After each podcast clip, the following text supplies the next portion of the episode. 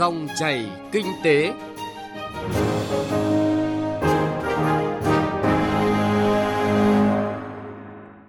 Các biên tập viên Thành Trung và Thu Trang xin kính chào quý vị và các bạn. Dòng chảy kinh tế hôm nay thứ năm ngày 11 tháng 11 có những nội dung sau đây. Thị trường vật liệu xây dựng biến động, liệu các công trình có kịp về đích? Phỏng vấn Thứ trưởng Bộ Kế hoạch và Đầu tư Trần Quốc Phương về những yêu cầu cấp bách trong sửa đổi bổ sung luật thống kê. Phần cuối chương trình trong chuyên mục sản xuất và tiêu dùng bền vững, phóng viên Đài Tiếng nói Việt Nam phân tích những kinh nghiệm quốc tế về sản xuất và tiêu dùng bền vững.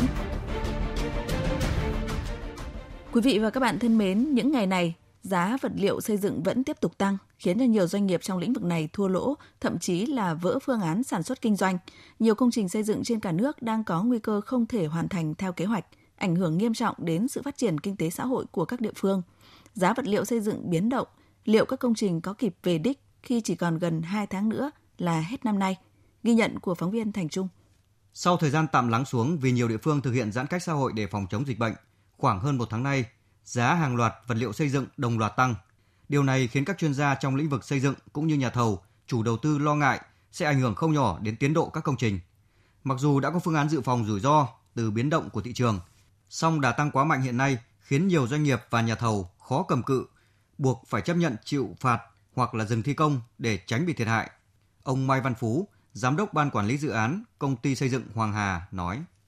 Nếu mà dịch bệnh được khống chế một cách ừ, có hiệu quả và có mặt bằng thi công thì chúng tôi sẽ mạnh dạn đầu tư ừ, trên toàn bộ dự án để thực hiện các hạng mục công trình nào có thể và cũng hy vọng rằng trong năm 2021 này thì chúng tôi cũng cố gắng để hoàn thành cơ bản. Ông Nguyễn Cao Thắng, Tổng Giám đốc Công ty Cổ phần Đầu tư và Xây dựng Xuân Mai cho biết. Thời gian vừa rồi giá thép đã tăng đến 40%, chiếm tới ờ, hơn 10% giá trị xây dựng của các công trình. Đối với một doanh nghiệp xây dựng thì biên lợi nhuận gộp không bao giờ có cái con số cao như vậy. Vừa khó khăn trong việc kinh doanh, vừa khó khăn trong việc ờ, chống dịch dẫn đến là các cái doanh nghiệp ờ, nói chung và doanh nghiệp ờ, xây dựng như Xuân Mai của chúng tôi ờ, rất là khó khăn. Chỉ còn gần 2 tháng nữa là kết thúc năm 2021 các nhà thầu và chủ đầu tư đang chạy đua với thời gian để đẩy nhanh tiến độ dự án đầu tư xây dựng, đảm bảo chất lượng đúng quy định. Vấn đề đặt ra hiện nay là các lực lượng chức năng cần phối hợp tốt với các địa phương để tháo gỡ khó khăn trong quá trình triển khai dự án. Bên cạnh đó, cần có các giải pháp hữu hiệu để giảm giá thép và một số vật liệu xây dựng khác, góp phần tháo gỡ khó khăn cho doanh nghiệp và cũng là giải pháp để kiểm soát lạm phát, ổn định kinh tế vĩ mô. Ông Nguyễn Đình Sơn, Phó Chủ tịch Ủy ban nhân dân huyện Phúc Thọ, thành phố Hà Nội cho biết cái nguồn vật liệu xây dựng trên địa bàn thì cũng cơ bản là đáp ứng được cho các công trình này từ nguồn dự trữ từ nguồn các cái cát sỏi xi măng trên địa bàn của huyện và ủy ban huyện thì thường xuyên giao ban để tháo gỡ những cái khó khăn ở từng lĩnh vực đặc biệt là bóc tách những cái khó khăn của từng dự án để tháo gỡ và phải đẩy mạnh công tác phối hợp giữa các phòng ngành từ cái khâu thẩm định hồ sơ quyết toán các công trình cho tới việc thi công ở công trường thực tế. Theo đánh giá của Bộ Xây dựng, tại nhiều địa phương, các sở xây dựng công bố giá vật liệu xây dựng còn chậm, chưa cập nhật kịp thời biến động giá hoặc đã cập nhật nhưng chưa sát diễn biến thị trường. Bộ Xây dựng đề nghị Ủy ban nhân dân các tỉnh thành phố chỉ đạo các sở xây dựng phối hợp với các cơ quan liên quan thường xuyên theo dõi, bám sát diễn biến của thị trường để kịp thời cập nhật, điều chỉnh công bố giá vật liệu xây dựng, chỉ số giá xây dựng cho phù hợp mặt bằng giá mới, tránh tác động của các hiện tượng đầu cơ, đẩy giá vật liệu xây dựng lên cao.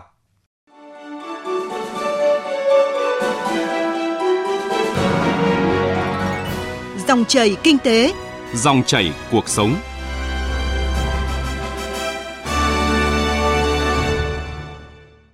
Thưa quý vị và các bạn, theo kế hoạch vào ngày 13 tháng 11 này, tại kỳ họp thứ hai Quốc hội khóa 15, các đại biểu sẽ biểu quyết thông qua dự án luật thống kê với sự điều chỉnh một số điều khoản cho phù hợp với tình hình hiện tại. Luật thống kê sau khi được sửa đổi bổ sung sẽ đảm bảo cung cấp thông tin đầy đủ, kịp thời, phản ánh tình hình mới, bối cảnh phục vụ lãnh đạo, chỉ đạo, điều hành của các cơ quan đảng, nhà nước, chính phủ phù hợp với thông lệ quốc tế. Như nghị quyết Đại hội đại biểu toàn quốc lần thứ 13 của Đảng, chiến lược phát triển kinh tế xã hội 10 năm giai đoạn 2021-2030, chính sách về phát triển bền vững và yêu cầu của cuộc cách mạng công nghiệp lần thứ tư. Phóng viên Xuân Lan đã có cuộc phỏng vấn Thứ trưởng Bộ Kế hoạch và Đầu tư Trần Quốc Phương về vấn đề này. Mời quý vị và các bạn cùng nghe. Thưa Thứ trưởng, à, sau 5 năm triển khai à, luật thống kê năm 2016 đã không còn phù hợp với thời điểm hiện tại. À, vậy thì Bộ đã thực hiện cái quy trình sửa đổi bổ sung dự án luật như thế nào để phù hợp với tình hình mới ạ? Thực hiện ờ, chương trình xây dựng pháp luật của Quốc hội, Chính phủ đã giao cho Bộ Kế hoạch và Đầu tư chủ trì phối hợp với các bộ ngành địa phương xây dựng dự án luật ờ, sửa đổi bổ sung một số điều của luật thống kê và danh mục ờ, các chỉ tiêu thống kê quốc gia. Phải nói rằng đây là một dự án luật trong bối cảnh hiện nay có một cái vai trò và ý nghĩa hết sức quan trọng. Mục tiêu đầu tiên là giả soát, cập nhật, bổ sung, điều chỉnh danh mục các ờ, chỉ tiêu thống kê quốc gia đáp ứng theo yêu cầu của điều 18 của luật thống kê. Thứ hai là cũng phản ánh công tác triển khai, bám sát các cái quan điểm chỉ đạo và các cái ờ, nội dung định hướng của Đại hội Đảng lần thứ 13 trong đó xác định ra những các ờ, mục tiêu, định hướng, giải pháp của chiến lược phát triển kinh tế xã hội 10 năm 2021-2030 với việc ra soát, hiệu chỉnh và hoàn chỉnh danh mục chỉ tiêu thống kê quốc gia giúp cho các cái công tác lãnh đạo chỉ đạo điều hành của các cơ quan của Đảng nhà nước được sát với tình hình thực tiễn của nền kinh tế của đất nước cũng như là bám sát chỉ đạo định hướng mục tiêu giải pháp của Đảng trong chiến lược kế hoạch phát triển kinh tế xã hội của đất nước. Thưa Thứ trưởng, à, để phù hợp với tình hình phát triển kinh tế đất nước thì dự án luật sẽ được sửa đổi bổ sung các cái chỉ số chỉ tiêu nào ạ?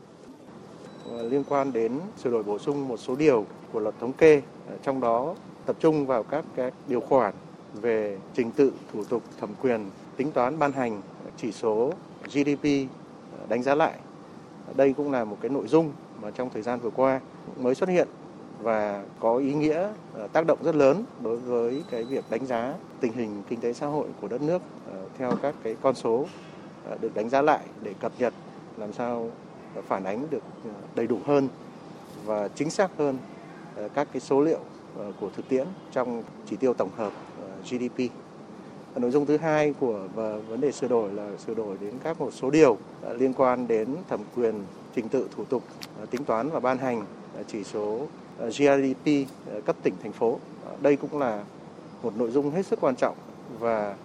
được các cấp chính quyền địa phương hết sức quan tâm. Đây là một cái chỉ số phản ánh cái thành quả của quá trình nỗ lực cố gắng cũng như là kết quả chính sách của các địa phương trong việc phát triển kinh tế xã hội của địa phương mình sẽ tạo được một cái sự đồng bộ thống nhất trong cả nước về số liệu cũng như là về ý nghĩa tính toán của con số này phản ánh được trong chỉ số phát triển của từng địa phương. Thưa Thứ trưởng, nếu dự án luật này được ờ, Quốc hội thông qua thì sẽ có ý nghĩa ra sao đối với vai trò của Việt Nam trong tiến trình hội nhập với khu vực và thế giới? Ờ, dự án luật hiện nay thì đã được chính phủ ờ, trình Quốc hội và trong chương trình hoạt động của Quốc hội kỳ họp thứ hai khóa 15 sẽ thảo luận và thông qua với tư cách là cơ quan chủ trì soạn thảo Bộ Cách Đầu tư Tổng cục Thống kê, thời gian vừa qua cũng đã nhận được cái sự đồng hành, ủng hộ, giúp đỡ, phối hợp chặt chẽ của các cơ quan tổ chức và cá nhân à, đặc biệt là các bộ ngành, địa phương, các ờ, viện nghiên cứu, các trường đại học, các chuyên gia các tổ chức quốc tế song phương và đa phương đã giúp hỗ trợ để có thể hoàn thành được một à, dự án luật đảm bảo chất lượng trình Quốc hội lần này. Và sau khi Quốc hội thông qua, dự án luật sẽ đóng một vai trò hết sức quan trọng tạo cái cơ sở pháp lý đồng bộ thống nhất không chỉ cho tổng cục thống kê mà còn cho hệ thống thống kê của cả nước từ trung ương đến địa phương để thu thập tính toán công bố các cái số liệu thống kê ngày càng chính xác ngày càng có chất lượng và đáp ứng được các cái yêu cầu về hội nhập quốc tế cũng như là so sánh quốc tế để ờ, không ngừng phản ánh cái sự phát triển của đất nước và vị thế vai trò của Việt Nam ờ, trên trường quốc tế thông qua các cái chỉ số thống kê này. Dạ vâng, xin trân trọng cảm ơn Thứ trưởng. Sản xuất và tiêu dùng bền vững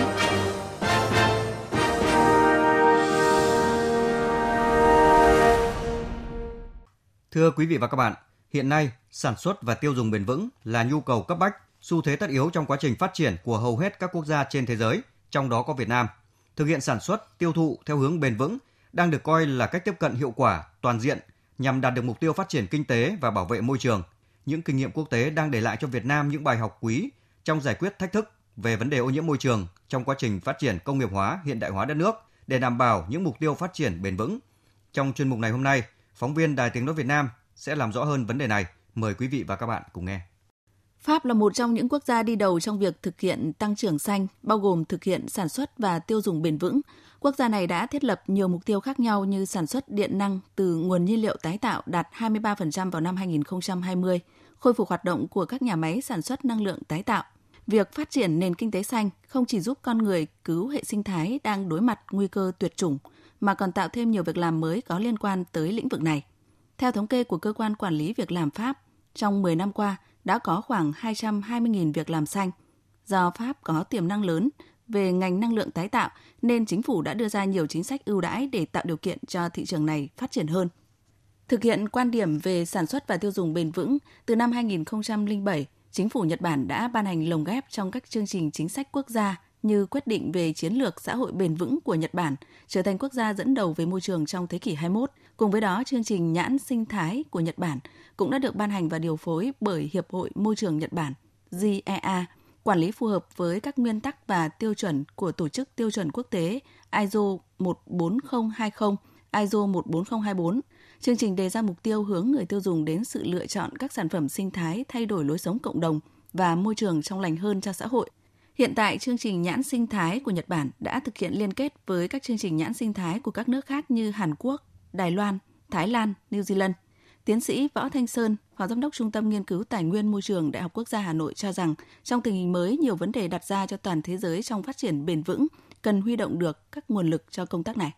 và một cái ừ, nguồn lực rất là quan trọng phải tăng cường hợp tác quốc tế kể cả trong hợp tác quốc tế ở trong các trường đại học các tổ chức phi chính phủ để thực hiện phát triển bền vững. Và đồng thời làm sao có thể đóng góp được các cái kiến thức khoa học kỹ thuật cũng như là vào trong phần điều hoạch định chính sách. Bước vào giai đoạn mới 2021-2030, tình hình thế giới, khu vực diễn biến phức tạp hơn dự báo, khủng hoảng nợ công diễn ra trầm trọng hơn ở nhiều quốc gia, kinh tế thế giới phục hồi chậm hơn – rủi ro cho thị trường tài chính tiền tệ quốc gia gia tăng, nhiều nước tăng cường bảo hộ thương mại trong những năm gần đây. Khoa học công nghệ phát triển nhanh, cách mạng công nghiệp lần thứ tư và kinh tế số trở thành một trong những xu hướng phát triển chủ yếu của thời đại. Thiên tai, dịch bệnh, diễn biến khó lường gây ra những thiệt hại nặng nề đến thành tựu phát triển của các quốc gia trên thế giới. Từ những thành công của các nước trong khu vực, Giáo sư Trương Quang Học, người có nhiều năm nghiên cứu về phát triển bền vững cho rằng vấn đề quan trọng nhất đối với các nước đang phát triển là phải có chính sách cụ thể phù hợp cho từng giai đoạn. Nếu mà muốn nhận được viện trợ nhiều cái sự ủng hộ người khác thì bản thân mình phải mạnh lên đã. Cái sự cố gắng phát triển của mình thì lúc ấy sẽ tranh thủ được à, cái sự hợp tác quốc tế. Và theo tôi ở đây thì nó mang tính chất bình đẳng và cái bài học thì rất nhiều tôi nghĩ rất nhiều các cái con rồng châu Á chẳng hạn thì chúng ta thấy nó lúc đầu thì họ cũng như mình bắt đầu thôi. Thí dụ như là Hàn Quốc thí dụ như Singapore chẳng hạn. Nhưng mà trong thời gian không dài thì người ta đã có những cái đường lối phát triển rất tốt. Vì thế nên là họ đã vươn lên và họ đã nhận được những cái sự ủng hộ của quốc tế cùng với cái sự nỗ lực của họ. Thì cái hiệu quả phát triển của họ rất cao. Trong 5 năm qua, nước ta đã đạt được nhiều kết quả khả quan trong việc thực hiện các mục tiêu phát triển bền vững. Mặc dù vậy, theo báo cáo mới đây của Bộ Kế hoạch và Đầu tư, dịch COVID-19 đã và đang gây ra những tác động nặng nề đối với phát triển kinh tế xã hội và có thể làm đảo lộn các thành quả đã đạt được trong thời gian qua và thay đổi mọi dự báo. Mặc dù vậy, với những kinh nghiệm từ thực tiễn, với nền kinh tế có độ mở rất cao, Việt Nam cũng có nhiều thuận lợi để thực hiện các mục tiêu này. Ông Lê Việt Anh, vụ trưởng vụ khoa học giáo dục tài nguyên môi trường thuộc Bộ Kế hoạch và Đầu tư cho biết. Cái thuận lợi thứ nhất là tất cả các hoạt động kinh tế và hoạt động xã hội cũng đã trở lại bình thường và đó là cái nền tảng À, để mà thực hiện các mục tiêu phát triển bền vững theo chương trình nghị sự 2030. À, chúng tôi cũng nhấn mạnh một nội dung đó là với sự hỗ trợ ờ, của quốc tế thì chúng ta có thể kỳ vọng là trong thời gian tới các mục tiêu phát triển bền vững sẽ có cái động lực mới để chúng ta đạt được các cái mục tiêu mà kỳ vọng mà chúng ta đặt ra. Vâng, thưa quý vị và các bạn, theo ý kiến của các chuyên gia, thời gian tới Việt Nam cần nỗ lực hơn nữa biến thách thức thành hành động và cơ hội, đồng thời huy động được các nguồn lực để đạt được các mục tiêu phát triển bền vững đến năm 2030. Để hoàn thành các mục tiêu phát triển bền vững, Việt Nam cần phát huy nội lực, hoàn thiện các chính sách để vừa tạo điều kiện cho phát triển kinh tế, vừa đảm bảo thực hiện đúng các cam kết quốc tế. Đến đây thì thời lượng của dòng chảy kinh tế hôm nay cũng đã hết. Chương trình do Thành Trung và nhóm phóng viên kinh tế phối hợp thực hiện. Cảm ơn quý vị và các bạn đã quan tâm theo dõi.